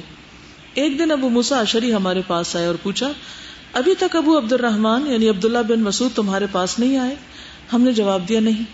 تو ابو موسا ہمارے ساتھ بیٹھ گئے۔ یہاں تک کہ عبداللہ بن مسعود باہر تشریف لائے۔ جب وہ آئے تو ہم سب اٹھ کر ان کے پاس آ گئے۔ ابو موسا نے ان سے کہا، اے ابو عبد الرحمان یعنی عبداللہ بن مسعود، آج میں نے مسجد میں ایک ایسا کام دیکھا ہے کہ مجھے اس پہ بہت حیرانی ہوئی۔ لیکن اللہ کے فضل سے وہ نیکی کی ایک صورت لگتی عبداللہ بن مسعود نے پوچھا، وہ کیا ہے؟ انہوں نے جواب دیا، اگر آپ زندہ رہے تو خود ہی دیکھ لیں گے۔ میں نے مسجد میں کچھ لوگوں کو دیکھا، وہ حلقے بنا کر بیٹھے ہوئے اور نماز کا انتظار کر رہے ہیں۔ ان کے سامنے کنکریاں پڑی ہیں یعنی پتھر کٹھے کیے ہوئے ہر ایک حلقے میں یعنی گروپ میں، ایک شخص ہے جو یہ کہتا ہے سو مرتبہ اللہ اکبر پڑھو۔ تو لوگ سو مرتبہ اللہ اکبر پڑھتے ہیں۔ پھر وہ کہتا ہے سو مرتبہ لا الہ الا اللہ پڑھو۔ تو وہ سو مرتبہ لا الہ الا اللہ پڑھتے ہیں۔ پھر وہ کہتا ہے سو مرتبہ سبحان اللہ پڑھو۔ تو وہ لوگ سو مرتبہ سبحان اللہ پڑھتے ہیں۔ عبداللہ بن مسعود نے ان سے پوچھا، تم نے اسے کیا کہا؟ یعنی تم نے یہ دیکھا تو کیا کیا؟ ان جواب دیا، میں نے آپ کی رائے کے انتظار میں ان سے کچھ نہیں کہا۔ یعنی پہلے میں آپ سے کنسلٹ کر لوں۔ عبداللہ بن مسعود نے کہا، تم نے انہیں یہ کیوں نہیں کہا کہ وہ اپنے گناہ شمار کرے یعنی اپنی سو غلطیاں بھی شمار کرے اور تم نے انہیں ضمانت کیوں نہیں دی کہ ان کی نیکیاں ضائع نہیں ہوں گی؟ اگر واقع وہ نیکیاں ہوں، پھر عبداللہ بن مسعود چل پڑے، ان کے ہمراہ ہم بھی چل پڑے۔ یہاں تک کہ عبداللہ ان حلقوں میں سے ایک حلقے کے پاس آئے، ایک گروپ کے پاس ہے اور ان کے پاس کھڑے ہو کر پوچھا، تم لوگ یہ کیا کر رہے اب یہ بھی دیکھتے جائیے ان کا معاملے کا انداز، یہ معاملہ سیکھنے والے خود آ کے تحقیق کی۔ سن لیا تھا لیکن آ کے پوچھا، کیا کر رہے ہو تم؟ کہا ہے ابو عبد الرحمان یہ کنکریاں جن پر ہم اللہ اکبر، لا الہ الا اللہ اور سبحان اللہ پڑھ رہے ہیں۔ عبداللہ بن مسعود نے کہا، تم اپنے گناہوں کو گنو۔ میں اس بات کی ضمانت دیتا ہوں کہ تمہاری نیکیوں میں سے کوئی نیکی ضائع نہیں ہوگی۔ اے امت محمد، افسوس تم پر۔ تم کتنی تیزی سے ہلاکت کی طرف جا رہے ہو۔ ابھی نبی صلی اللہ علیہ وسلم کے صحابہ تمہارے درمیان بکثرت موجود ہیں۔ اور نبی صلی اللہ علیہ وسلم کے کپڑے ابھی پرانے نہیں ہوئے۔ ان کے برتن ابھی ٹوٹے نہیں۔ یعنی جو آپ چھوڑ کے گئے ہیں وہ ابھی ویسا ہی ہے۔ اس ذات کی قسم جس کے ہاتھ میں میری جان ہے۔ کیا تم ایسے طریقے پر ہو جو نبی صلی اللہ علیہ وسلم کے طریقے سے زیادہ ہدایت یافتہ ہے؟ یعنی آپ کی زندگی میں تو ایسا کوئی عمل مسجد میں نہیں ہوا تھا۔ یا پھر تم گمراہی کا دروازہ کھولنا چاہتے ہو؟ لوگوں نے عرض کی، واللہ یا ابا عبد الرحمان ما اردنا الا الخیر۔ اللہ کی قسم ہے، ابو عبد الرحمان ہمارا ارادہ صرف نیکی کا ہے۔ ہم تو نیکی سمجھ کے ذکر کر رہے ہیں اس طرح بیٹھ کے۔ ابن مسعود نے کہا وہ کم میں مرید للخیر لن یصیبہ کتنے ہی ایسے لوگ ہیں جو نیکی کا ارادہ تو کرتے ہیں، لیکن اس تک پہنچ نہیں پاتے۔ رسول اللہ صلی اللہ علیہ وسلم نے یہ بات ارشاد فرمائی ہے، کچھ لوگ قرآن پڑھیں گے، لیکن وہ قرآن ان کے حلق سے نیچے نہیں اترے گا۔ حالانکہ وہ بڑا نیکی کا عمل کر رہے ہیں۔ بظاہر کیا کر رہے ہیں؟ تلاوت کر رہے ہیں یا اس کو سمجھ رہے ہیں لیکن وہ اندر نہیں جا رہا؟ اور اللہ کی قسم مجھے نہیں معلوم، ہو سکتا ہے ان میں سے اکثریت تم لوگوں کی ہو، جنہوں نے قرآن پڑھا اور ان کے وہ اندر نہیں اترا۔ پھر وہ ان کے پاس سے اٹھ گئے۔ کتنی مختصر نصیحت۔ تھی کوئی لڑائی نہیں کی، جھگڑا نہیں، کوئی لمبی بحث نہیں۔ یہ کہہ کے چلے گئے۔ امر بن سلمہ کہتے ہیں کہ ہم نے ان حلقے والے کی اکثریت کو دیکھا کہ وہ نہروان والے دن خوارج کے ساتھ مل کر ہم پر نیزہ داری کر رہے تھے۔ یعنی جو بدت کا آغاز ہوتا ہے، اس کا انجام بھی پھر ایسا ہی ہوتا ہے۔ وہ پھر اصل دین پر رہ نہیں سکتا۔ تو یہ جو نیکی کے روپ میں بدی ہے نا، یہ بہت خطرناک بہت باریک فائن لائن ہے۔ اور اس کو سمجھنے کی بہت ضرورت ہے۔ یہ سننا دارمی کی ہے۔ اور اس کو البانی نے صحیح قرار دیا، سلسلہ صحیح میں۔ تو کوئی بھی نیا کام جو اگر سنت کے مطابق نہیں تو وہ کیا ہے؟ رد۔ بخاری کی وہ مشہور حدیث ہے کہ کچھ لوگ نبی صلی اللہ علیہ وسلم کی غیر موجودگی میں ان کے گھر گئے اور ان کی بیویوں سے پوچھا کہ آپ کی عبادت کیسی ہے اور آپ کا طریقہ کیا ہے؟ تو جو کچھ انہوں نے بتایا اس کو انہوں نے بہت ہی تھوڑا سمجھا اور کہا کہ آپ تو اللہ کے رسول ہیں اور آپ کے تو اگلے پچھلے گنا معاف کر دیے گئے ہیں، اس لیے آپ کو تو زیادہ ان چیزوں کی ضرورت نہیں۔ ایک نے کہا کہ میں تو ساری رات عبادت کروں گا اور سوؤں گا نہیں۔ دوسرے نے کہا کہ میں ہمیشہ روزہ رکھوں گا، چھوڑوں گا نہیں۔ تیسرے نے کہا میں شادی نہیں کروں گا۔ یہ سب کیا تھا؟ کس نیت سے کر رہے تھے؟ نیکی کی نیت سے، عبادت کی نیت سے، ثواب کی نیت سے۔ لیکن کیا یہ نیکی تھی؟ نہیں۔ جب آپ کو پتا چلا تو کیا آپ خوش ہوئے؟ کتنے نیک لوگ ہیں انہوں نے تو اتنے اتنے کام اپنے ذمے لے لیے۔ کیا فرمایا؟ آپ ناراض ہوئے۔ ممبر منگوایا اصلا تو جامع سو لوگوں کو اکٹھا کیا اور کہا کہ اللہ کی قسم، اللہ رب العالمین سے میں تم سب سے زیادہ ڈرنے والا ہوں۔ میں تم میں سب سے زیادہ متقی ہوں۔ لیکن اگر میں روزے رکھتا ہوں تو افطار بھی کرتا ہوں۔ نماز پڑھتا ہوں تو سوتا بھی ہوں اور نکاح بھی کرتا ہوں۔ جس نے میرے طریقے سے بے رغبتی کی، وہ مجھ سے نہیں۔ من رغب ان سنتی فلئی سمنی اتنا ہی دین کافی، اتنا ہی عمل کافی۔ اگر آپ کو مثلاً کوئی کچھ کرتا ہوا دکھائی دے نا، اور آپ کو شک پڑے کہ یہ ٹھیک ہے یا نہیں، یا آپ نے دیکھا ہمیشہ سے لوگ آپ کے گھر میں کرتے چلے آ رہے، اور آپ بھی انکانشیسلی ساتھ شامل ہیں۔ پھر یک آپ کو خیال آتا ہے کہ اس کو چیک کرنا چاہیے۔ تو پھر آپ کیا کریں گے؟ معلوم کریں گے کہ للت القدر کو نبی صلی اللہ علیہ وسلم نے کیا کیا تھا۔ آپ کو ایک تجسس لگ جائے گا، ایک علم کی طلب لگ جائے گی اور آپ اس وقت تک چین سے نہیں بیٹھیں گے جب تک آپ کو سارا نہ پتا چل جائے۔ پھر صرف پتا نہیں چل جائے، بلکہ یہ کہ اس کے سورسز چیک کریں گے کہ اوتھینٹک بھی ہیں یا نہیں ایسی ادھر ادھر کی کتابوں سے جمع کر لیا۔ آپ کو معلوم ہے کہ ایک نفل نماز کی تحقیق کے لیے لوگ سینکڑوں میل سفر کرتے تھے۔ ایک زمانہ وہ تھا۔ کہ میں اس سے جا کے پوچھوں جس نے نبی صلی اللہ علیہ وسلم سے سن رکھا ہو یا آپ کے کسی صحابی سے سن رکھا ہو، کہ وہ مجھے وہ طریقہ بتائے۔ لوگ اتنا زیادہ احتیاط برتنے والے بھی تھے۔ آج ہمارے اوپر کتابوں کے ڈھیر لگے ہوئے ہیں، لیکن ہمارے پاس فرصت ہی نہیں کہ ہم اصل کو چیک کریں۔ تو جب بھی کوئی بتائے نیکی کا کام، تو ذرا سا تکلیف کر کے اس کو مزید آگے دیکھنے کی کوشش کریں۔ اب یہ انہوں نے سوال کیا کہ بیس طرح بھی ہے کہ آٹھ ہے؟ ٹھیک ہے۔ اچھا میں نے سے کہا کہ پڑھ کے آئیے۔ کہ جس نے آٹھ کا وہ کیا دلیل دیتا ہے اور جس نے بیس کا وہ کیا دلیل دیتا ہے؟ دونوں کی دلیل کو پڑھیے۔ اور آپ بہت آسانی سے فیصلہ کر لیں۔ گے کسی کی میری تیری بات پہ جانے کی ضرورت ہی نہیں ہے۔ دل بھی ایک مفتی ہوتا ہے، وہ اندر سے بول اٹھتا ہے ٹھیک نہیں۔ دا ما یوریبو کا علا لا یوریبو جو چیز تمہیں شک میں ڈال دو اسے چھوڑ دو۔ طویلے نہ دو اس کو۔ کیونکہ الفم ماہا کا فی نفسک۔ گنا وہ ہے جو تمہارے دل میں کھٹک جائے۔ وہ کرے علیہ الناس۔ اور تم ناپسند کرو کہ لوگوں کو پتا چلے۔ یہ بات اچھی نہ لگے تم کو۔ تو معیار ہونے چاہیے نا کہ کیا صحیح اور کیا غلط ہے۔ اس کا پتا ہونا چاہیے۔ آگے چلتے ہیں۔ عبداللہ بن مسعود فرماتے ہیں، سنت میں درمیانی چال بدت میں کوشش کرنے سے زیادہ بہتر ہے۔ یعنی بدت میں تھکنے سے بہتر ہے کہ تھوڑی سی سنت اختیار کر لی جائے۔ اور دین جو ہے وہ خواہشات پر عمل کرنے کا نام نہیں۔ دین خواہشات پر عمل کرنے کا نام نہیں۔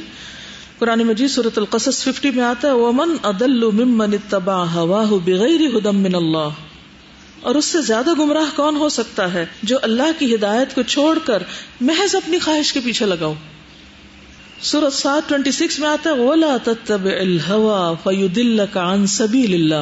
اور خواہش نفس کی پیروی نہ کرنا، ورنہ یہ بات تمہیں اللہ کی راہ سے بہکا دے گی۔ سورت فاتر آیت ایٹ میں آتا ہے افمن زین له سوء عمله فرآه حسنا کتنی زبردست آیت ہے یہ۔ فن اللہ دل میشا اوہدی میشا بھلا جس شخص کا برا عمل خوشنما بنا دیا جائے اور وہ اسے اچھا سمجھنے لگے برے عمل کو۔ اللہ تعالیٰ اسی طرح جسے چاہتا ہے گمراہ کرتا ہے، جسے چاہتا ہے ہدایت دیتا ہے۔ آتا نا کل حل نبے اکم بل اخسرین اعمالا الذين ضل سعيهم في الحياة الدنيا وهم يحسبون انهم يحسنون صنعا۔ اب یہ فی الحیات دنیا سے مراد کیا کہ دنیا کی خواہشات اور اپنی مرضی کا دین گھڑ کے اسی میں گم ہے، اصل کو دیکھتے ہی نہیں۔ پھر اسی طرح یہ ہے کہ اہل بدت سے بھی اپنے آپ کو بچانا چاہیے۔ قرآن مجید میں آتا ہے، وقد نزل علیکم فی الکتاب ان اذا سمعتم آیات اللہ یکفر بها ویستہزأ بها فلا تقعدوا معهم حتى يخوضوا في حديث غيره انکم اذن مثل اللہ تعالیٰ اپنی کتاب میں یہ حکم پہلے نازل کر چکا ہے کہ جب تم سنو کہ آیات الہی کا انکار کیا جا رہا ہے اور ان کا مذاق اڑایا جا رہا ہے، تو وہاں ان کے ساتھ مت بیٹھو۔ کیوں؟ کیا ہوگا ورنہ؟ پھر اس کی جھجک اتر جائے گی۔ حتیٰ کہ لوگ کسی دوسری بات میں لگ جائیں، عادات میں لگ جائیں، عبادات کے ایسے طریقے چھوڑ کے تو ٹھیک ہے، ورنہ تم بھی اس وقت انہی جیسے ہو جاؤ گے، انہی میں شمار ہوگے۔ نبی صلی اللہ علیہ وسلم نے فرمایا، آخر زمانے میں جھوٹے دجال لوگ ہوں گے۔ تمہارے پاس ایسی حدیثیں لائیں گے جن کو نہ تم نے نہ تمہارے آبا و اجداد نے سنا ہوگا۔ تم ایسے لوگوں سے بچتے رہنا۔ کہیں وہ تمہیں گمراہ اور فتنے میں مبتلا نہ کر دیں۔ اب اس کا یہ مانا نہیں کہ کم علمی کی وجہ سے اگر ہم نے کوئی حدیث نہیں سنی ہوئی، تو وہ کسی نے سنائی تو وہ ہمیں کوئی بدت کی طرف لے جا رہا ہے۔ اس کا مطلب یہ ہے کہ گھڑ کے لا رہا ہے، اصل ہے ہی نہیں۔ دیکھیے بدت اور سنت میں فرق کیا ہے؟ سنت کی اصل ہے اور بدت کی اصل کوئی نہیں۔ تو یہاں جھوٹی حدیث مراد ہیں جو اپنے موقف کو ثابت کرنے کے لیے لوگ بعض اوقات گھڑ لیتے ہیں۔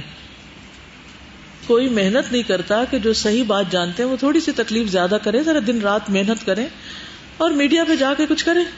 جب آپ خود کچھ نہیں کرتے تو پھر جو کر رہے ہیں ان کو کرنے دیں۔ ٹھیک ہے نا؟ یعنی یہ ایسا ہی ہے جیسے جب انگریزوں نے میزائل بنا لیے تھے اور ترکی حکومت کے پاس صرف توپے تھی، تو وہ اس کا مقابلہ میزائلوں کا توپوں کے ساتھ کر رہے تھے۔ تو پھر باقی کیسے رہے؟ یعنی کہ کس طرح جنگ جیت سکتے ہیں آپ؟ کوئی بھی جنگ۔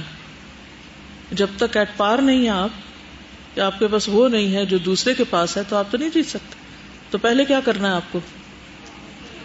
تو وہ تو بنائے تو اب یہ تو ہم شکایت کرتے رہے کہ میڈیا پہ موضوع حدیثیں بیان کرتے ہیں۔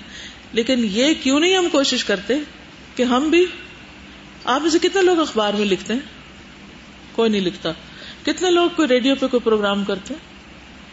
انہوں نے ایک ہاتھ کڑا ہوا، کوئی کیا ہوگا؟ آپ کی بات نہیں ہے۔ ماضی کی کوئی بات ہو رہی۔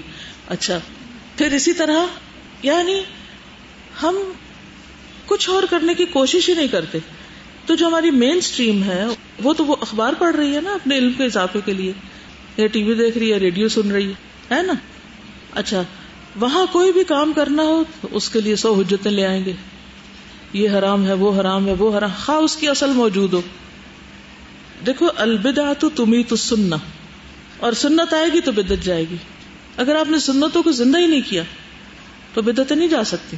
لوگوں کو صحیح بات پتہ ہی نہیں، اور اختلافی باتوں سے نہیں شروع کرے کیونکہ دین کا طریقہ نہیں۔ قرآن مجید میں نبی صلی اللہ علیہ وسلم کو اہل کتاب سے بھی بات کرنے کے لیے جب کہا گیا تو کیا کہا؟ کل یا اہل الکتابی تعالوا الى کلمت سوائم بیننا و بینکم۔ کامن گراؤنڈز پہ۔ جو ہمارے اور تمہارے درمیان کامن باتیں۔ لا الہ الا اللہ محمد الرسول اللہ، یہ بھی مانتے ہیں، ہم بھی مانتے ہیں۔ قرآن اللہ کی کتاب ہے، آپ بھی مانتے ہیں، ہم بھی مانتے حدیث آپ بھی مانتے ہیں، ہم بھی مانتے اچھا چلیے، اب ہم کیا کرتے ہیں؟ قرآن پڑھتے ہیں۔ قرآن سے دیکھتے ہیں۔ حدیث میں دیکھتے ہیں۔ آپ جو بات کہتی ہیں، اس کی بھی اصل دیکھ لیتے ہیں ہم۔ اب آپ کہیں گے کہ نہیں، بعض اسکالرس بھی یہ کرتے ہیں۔ تو آپ کو معلوم ہے، بنی اسرائیل کے بھی اسکالرس تھے۔ شاید آپ کے اسکالر سے زیادہ ہی محنتی ہوں۔ لیکن کیا کسی کا اسکالر بن جانا اس بات کی دلیل ہو جاتا ہے کہ اس کی ہر بات صحیح ہو گئی؟ کیا وہ انسان نہیں؟ اس کی خواہشات بھی ہو سکتی۔ ہو سکتا ہے وہ اپنی کسی خواہش کے پیچھے چل رہا ہو۔ قرآن مجید میں ایسے کسی اسکالر کا ذکر ہے کہ جو اپنی خواہش کے پیچھے چل پڑا؟ ہوں؟ کیا آتا ہے اس کے بارے میں؟ یہ فیکٹ ہے نا؟ دس از اے فیکٹ سورت اللہ میں آتا ہے ون سیونٹی فائیو وطل علیہم نب الذی آتیناہ آیاتنا پڑھ سناؤ ان کو، خبر اس شخص کی جس کو ہم نے اپنی آیات دی فنسلخ منہا اس نے کیا کیا؟ جان چھوڑا کے نکل گیا۔ فاتبعہ الشیطان فکان من الغاوین ولو شئنا لرفعناه بها ولكنه اخلد الى الارض واتبع هواه۔ فمثله كمثل الكلب ان تحمل عليه يلهث او تتركه يلهث۔ ذلك مثل القوم الذين كذبوا بآياتنا۔ فاقصص القصص لعلهم يتفكرون۔ تو اصل کیا ہے؟ علماء اصل ہے اصل کیا ہے؟ اصول کس کو کہتے ہیں؟ قرآن و سنت کو۔ کسی بھی دور میں، کہیں بھی، کچھ بھی دیکھنا ہو، اصل میں دیکھیں۔ ٹھیک ہے نا؟ دیکھیے اب آپ، خود اینالائز کیجیے اپنے سوال کو۔ انہوں نے کہا، سنت کو فرض کا درجہ نہ دے اس کا مطلب یہ ہوتا ہے کہ مثلا نفلی روزہ ہے۔ مہینے میں تین روزے رکھنے آپ اس کو کبھی بھی نہ چھوڑیں، چاہے سفر ہو، حضر ہو، اور چاہے بیمار ہوں یا کوئی مہمان آئے ہوں، آپ کے نہیں، میں نے تو یہ اپنے اوپر فرض کیے ہوئے ہیں۔ یا شوہر اجازت نہ دے، آپ کے نہیں، میں نے تو فرض کیے ہوئے کیا ہمیں حق ہے کہ نفل کو فرض کریں؟ نہیں۔ ان کی بات کا یہ مطلب ہے، جو آیت آپ کوٹ کر رہی ہیں، اس کا مانا ہے فل یا یو خالف ان امری ڈرنا چاہیے ان لوگوں کو جو آپ کے حکم کی مخالفت کرتے ہیں۔ وہ کیسے ہوگا؟ اسی مثال میں کہ کوئی کہے کہ مہینے کے یہ تین روزے جو ایام بیس کے روزے ہیں، یہ کسی نے ایسے گھڑ لیے ہیں۔ یہ مت رکھو۔ کوئی اس سے روکنا شروع کر دے کہ یہ دین کا حصہ نہیں ہے۔ تو نبی صلی اللہ علیہ وسلم نے بتایا کہ ان کی فضیلت، اور آپ کہہ رہے ہیں دین کا حصہ نہیں، یہ مخالفت ہوگی۔ یہ دو میں فرق ہے۔ ٹھیک ہے؟ چلیے، آگے چلتے ہیں۔ اچھا بدت کے عام ہونے کی وجوہات آپ نے پڑھی ہیں۔ ایک دو چیزیں اور بھی اس میں ایڈ کر لیجیے کہ سابقہ امتوں کی تقلید۔ نبی صلی اللہ علیہ وسلم نے فرمایا، تم لوگ پہلی امتوں کے طریقوں کی قدم بقدم پیروی کرو گے۔ یہاں تک کہ اگر وہ لوگ کسی گوہ کے سوراخ میں داخل ہوئے، تو تم بھی ان کی پیروی کرو گے۔ تم بھی وہاں جا گھسو گے۔ کیونکہ جو شخص کسی قوم کی مشابہت کرے گا، وہ نہیں مس ہوگی جیسے رحبانیت ہے۔ تو اگر ہمارے دین میں کوئی اس طرح کا فقیر بن جائے اور کچھ کھائے پیے نہ، شادی نہ کرے، یہ سمجھ کے کہ زیادہ ثواب ہے شادی نہ کرنا۔ تو یہ کیا ہوگا؟ سنت کے طریقے سے نراف ہوگا۔ پھر ایک اور وجہ، اپنی پیروی کروانا۔ سنت کیا ہے کہ آپ نبی صلی اللہ علیہ وسلم کے طریقے کی پیروی کریں۔ تو کچھ لوگوں کو شوق ہوتا ہے کہ لوگ ان کو فالو کریں۔ اپنی پیروی کرانا، اپنے پیچھے لگانا۔ معاذ رضی اللہ عنہ کہتے ہیں، تمہارے بعد بہت فتنے ہوں گے۔ مال بہت بڑھ جائے گا۔ قرآن کھول کر عام کر دیا جائے گا۔ حتیٰ کہ مومن، منافق، مرد، عورتیں، چھوٹا، بڑا، غلام، آزاد، سبھی اسے حاصل کریں گے۔ یعنی علم بہت بڑھ جائے گا اس طرح۔ اور ایسا ہوگا کہ کہنے والا کہے گا، لوگوں کو کیا ہوا؟ میری پیروی نہیں کرتے، حالانکہ میں نے قرآن پڑھ رکھا ہے۔ لوگوں کو کیا ہوا کہ میری پیروی نہیں کرتے، حالانکہ میں نے قرآن پڑھا ہوا ہے۔ اب اگر کسی خاندان میں کوئی ایک لڑکی نے پڑھ لیا اور وہ یہ چاہے کہ لوگ اس کے طریقے پہ چلے، تو اسے اپنے طریقے پہ نہیں چلانا، اسے کس چیز کی طرف دعوت دینی ہے؟ دعوت اللہ، لوگوں کو کس سے جوڑنا ہے؟ اللہ سے جوڑنا ہے۔ یہ اصل دین کی دعوت۔ تمام پیغمبروں نے کیا کیا؟ انبد اللہ ٹھیک ہے؟ اچھا۔ وہ کہے گا، یہ لوگ اس وقت تک میری پیروی نہیں کریں گے، حتیٰ کہ میں ان کے لیے کوئی نئی اختراع کروں۔ یعنی میرے فین نہیں بن رہے، مجھے کوئی نئی چیز دین میں لانی چاہیے۔ چنانچہ تم اپنے آپ کو اس کی بدت سے بچائے رکھنا۔ اس کی بدت دلالت اور گمراہی ہوگی۔ کرسچینٹی میں بگاڑ کس وجہ سے آیا؟ اسی وجہ سے آیا نا کہ جب ان کی تبلیغ مختلف علاقوں میں گئی، تو جس جس علاقے میں گئی، انہوں نے اس لوکل کلچر کو دین کا حصہ بنا لیا۔ اور اس طرح اصل شکل دین کی کچھ سے کچھ بن گئی۔ کہ اس علاقے کے لوگ ڈانس پسند کرتے ہیں، لہٰذا کوئی ایسا ڈانس دین میں ڈال دو کہ جس سے لوگ اسلام کی طرف آ جائیں۔ تو پھر وہ اسلام کی طرف نہیں آ رہے، وہ دراصل اپنی خواہشات کی پیروی کر رہے ہیں۔ وہ وہاں ان کو اس شکل میں مل رہی تھی، یہاں اس شکل میں مل گئی۔ تو اصل دین تو پیچھے ہی رہ گیا۔ پھر کیا فائدہ اس کا؟ پھر غلوب۔ غلوب ایک وجہ ہوتی۔ غلوب کیا ہوتا ہے؟ یا اہل الکتاب لا تغلو فی دینکم۔ اے اہل کتاب، اپنے دین میں غلوب نہ کرو۔ ایاکم والغلوب. دین میں غلوب سے بچو، کیونکہ تم سے پہلے لوگ دین میں غلوب کی وجہ سے ہلاک ہوئے تھے۔ غلوب ہوتا ہے دین میں اضافہ ہی کی ایک شکل یعنی حد سے بڑھنا۔ اب بدت کے چند نقصان۔ اگر نقصان پتہ چل جائے تو پھر بھی شاید باز آ جائے۔ پہلی بات تو وہی آیت، فَلْيَحْذَرِ الَّذِينَ يُخَالِفُونَ عَنْ أَمْرِهِ أَن تُصِيبَهُمْ فِتْنَةٌ أَوْ يُصِيبَهُمْ عَذَابٌ أَلِيمٌ۔ جو لوگ رسول صلی اللہ علیہ وسلم کے حکم کی مخالفت کرتے ہیں، انہیں اس بات سے ڈرنا چاہیے کہ وہ کسی مصیبت میں گرفتار نہ ہو جائیں یا انہیں کوئی دردناک عذاب نہ پہنچ جائے۔ پھر یہ یاد رکھیں کہ بدت بدترین گناہ ہے۔ خواہ وہ نیکی کا کام ہے، لیکن وہ گناہ ہے۔ نبی صلی اللہ علیہ وسلم نے فرمایا، ہر خطبہ میں فرماتے تھے ان خیر الحدیف کتاب اللہ و خیر الحدی محمد و شر العمور محدثاتها و کل محدثت بدع و کل بدعت دلالہ و کل دلالت فنار کہ حمد و ثنا کے بعد بہترین بات اللہ کی کتاب ہے اور بہترین سیرت محمد صلی اللہ علیہ وسلم کی سیرت ہے اور سارے کاموں میں بدترین کام نئے نئے طریقے ہیں اور ہر نیا طریقہ بدت ہے اور ہر بدت گمراہی ہے. بدتی پر لانت اور بدتی کے حمایتی پر بھی لانت کی گئی ہے.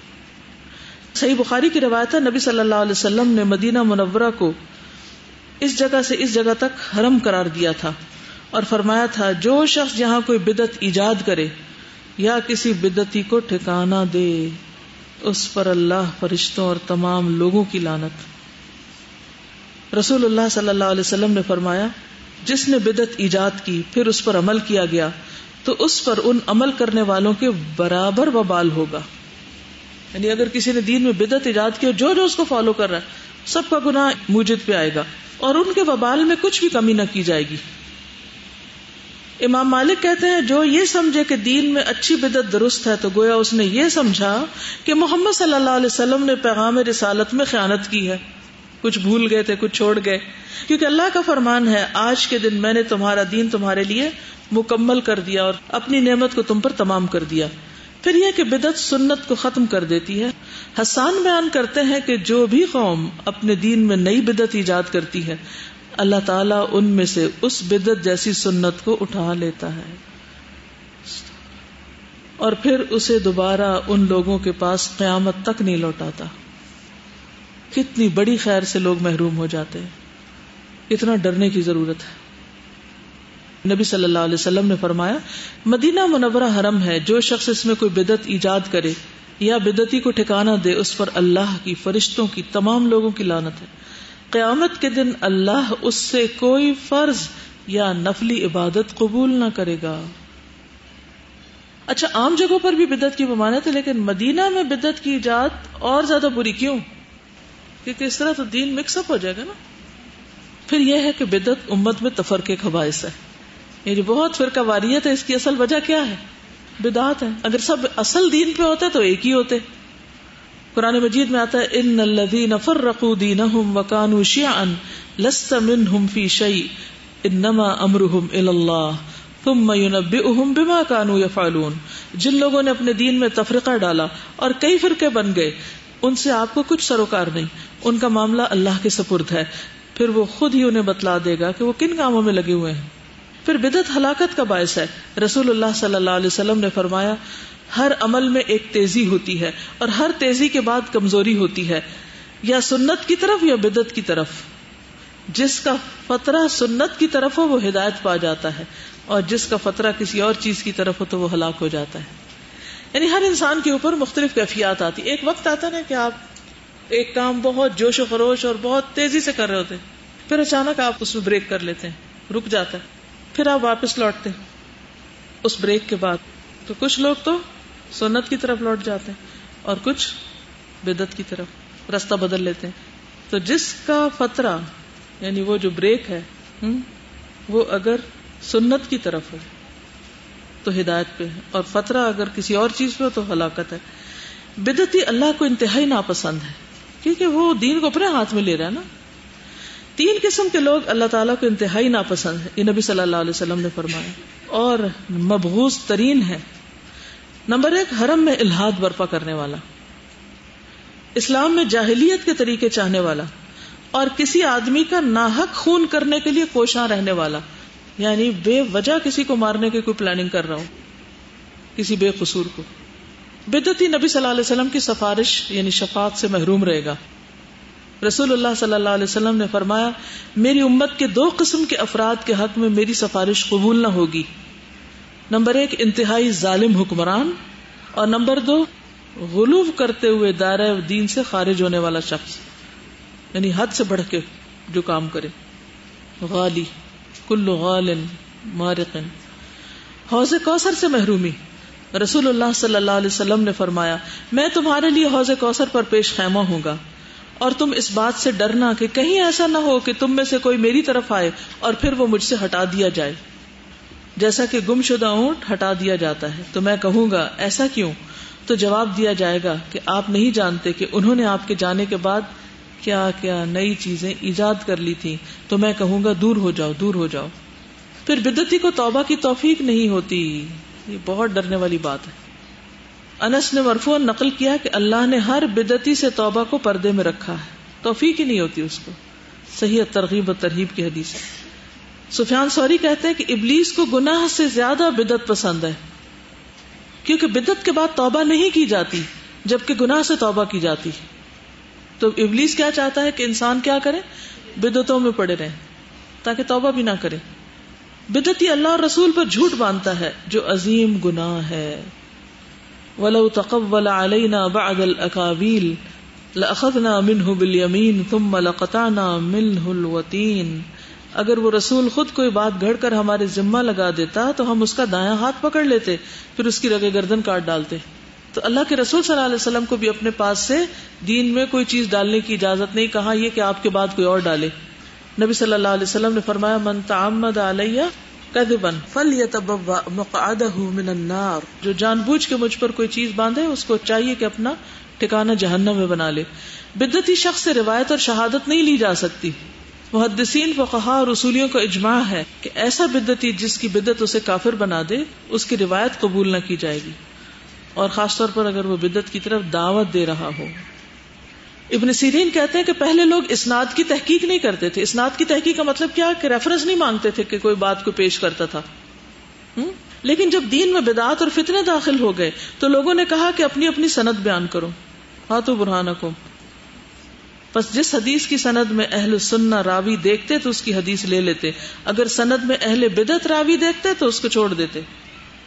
یعنی بدتیوں کی حدیث بھی نہیں لیتے تھے۔ بدتی کا فہم بھی الٹا ہوتا ہے۔ اس کو بات الٹے طریقے سے سمجھ آتی ہے۔ وہ گناہ کو نیکی اور نیکی کو گناہ سمجھتا ہے۔ اسی طرح بدت کو سنت اور سنت کو بدت سمجھتا ہے۔ حذیفہ بن یمان کہتے ہیں کہ اللہ کی قسم بدعات ضرور پھیلیں گی۔ یہاں تک کہ اگر کوئی بدت چھوڑ دی جائے تو لوگ کہیں گے سنت چھوڑ دی۔ بدتی اللہ کے ذکر سے اعراض کرنے والا ہوتا ہے۔ بدتی شخص اپنی بدت میں وقت لگا کر اللہ کا مصنون ذکر چھوڑ دیتا ہے۔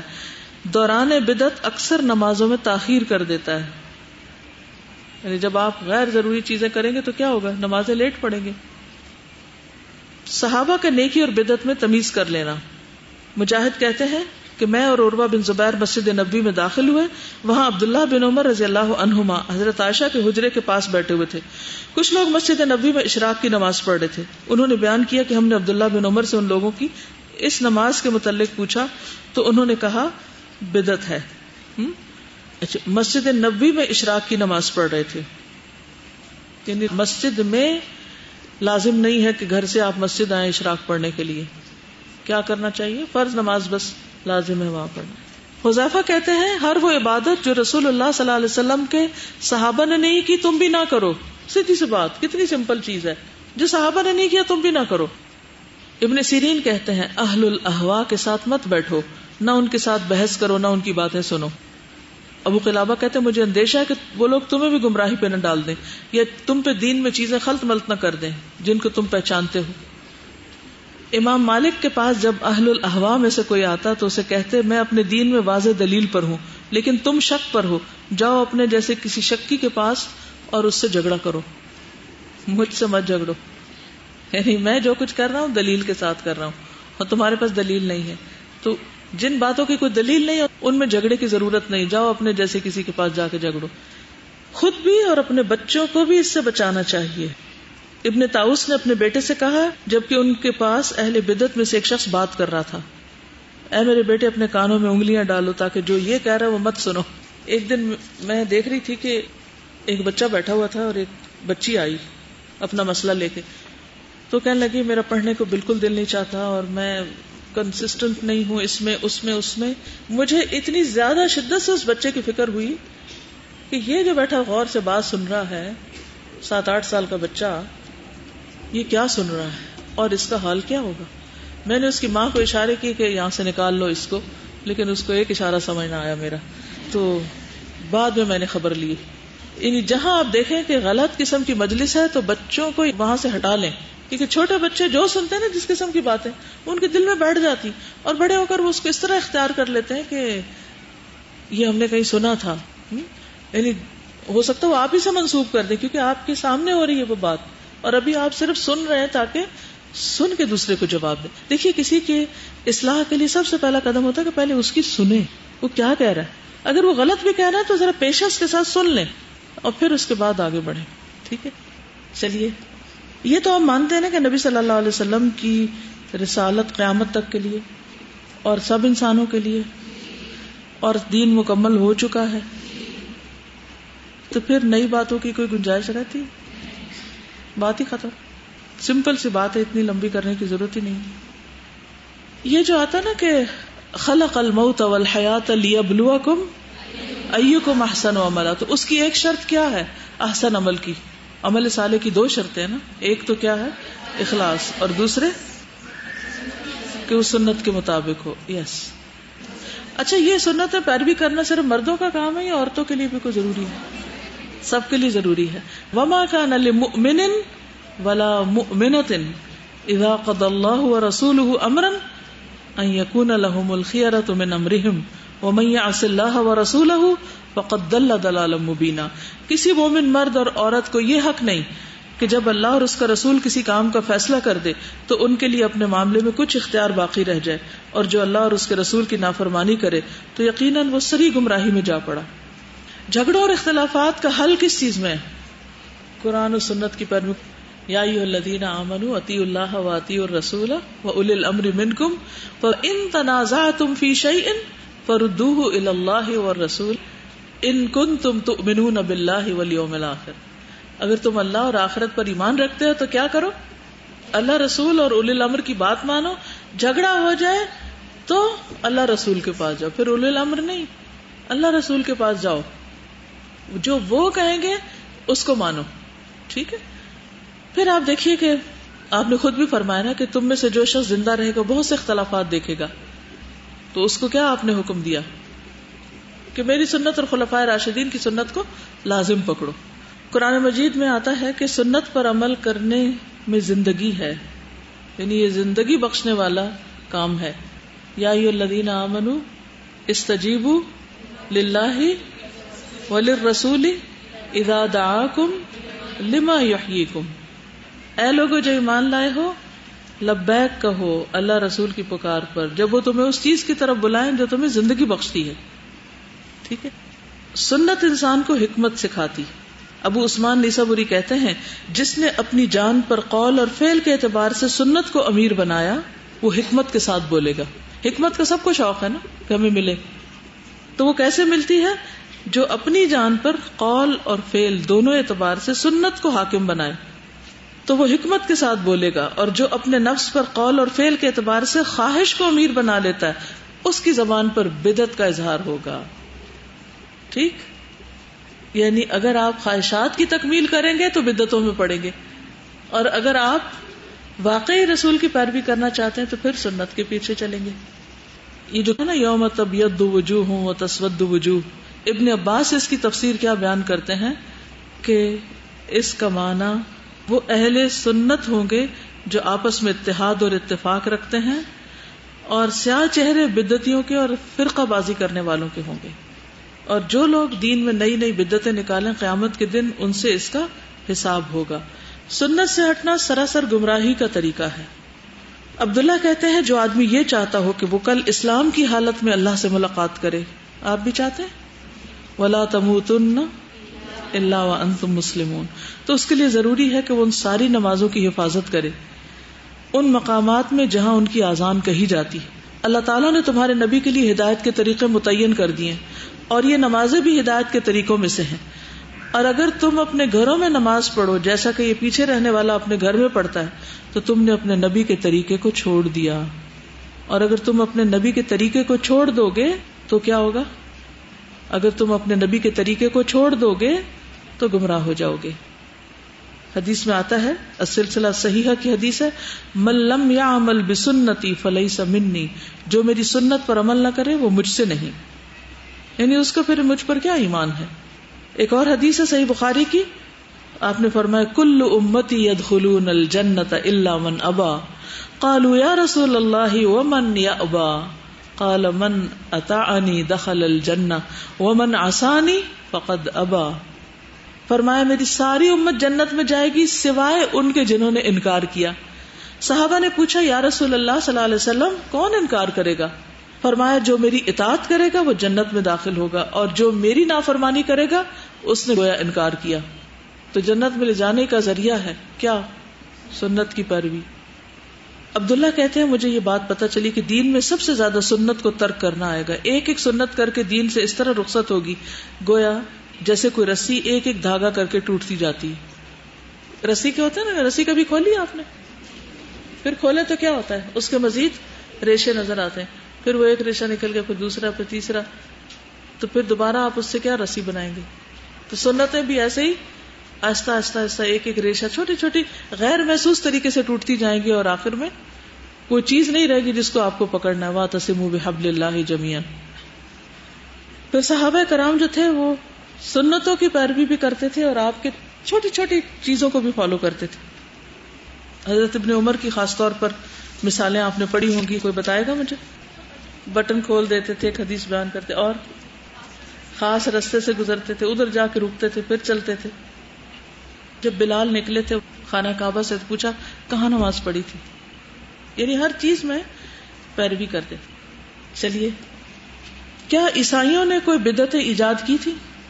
کسی ایک بدت کا نام بتائیے۔ عیسائیوں نے کون سی بدت ایجاد کی تھی؟ رہبانیت دلیل ہے کوئی؟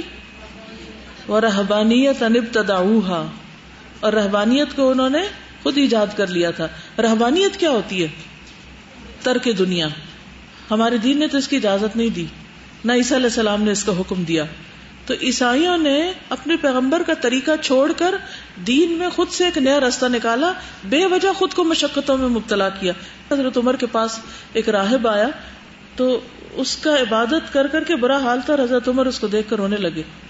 اس کا انجام کیا ہوگا؟ پھر اللہ کا شکر کہ جس نے ہمیں اپنا راستہ دکھایا۔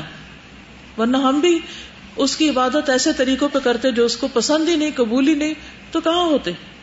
تو کسی بھی چیز کو ایجاد کرنا بدت کہلاتا ہے۔ اس طرح کے پہلے سے اس کی کوئی بھی مثال نہ ہو، کوئی اس کا مادہ نہ ہو اور وہ سنت کے مخالف ہو، سنت کے اپوزٹ ہو۔ دین میں نیا طریقہ، خصوصاً عقائد اور عبادات میں۔ معاملات میں آپ اپنی مرضی سے معاملہ کر سکتے، اس میں وہ بدت نہیں ہوتی۔ جزاکم اللہ خیرن سبحانک اللہم و بحمدک، اشہد اللہ الہ الا انت، استغفرک و اتوب الیک۔ السلام علیکم و رحمۃ اللہ وبرکاتہ۔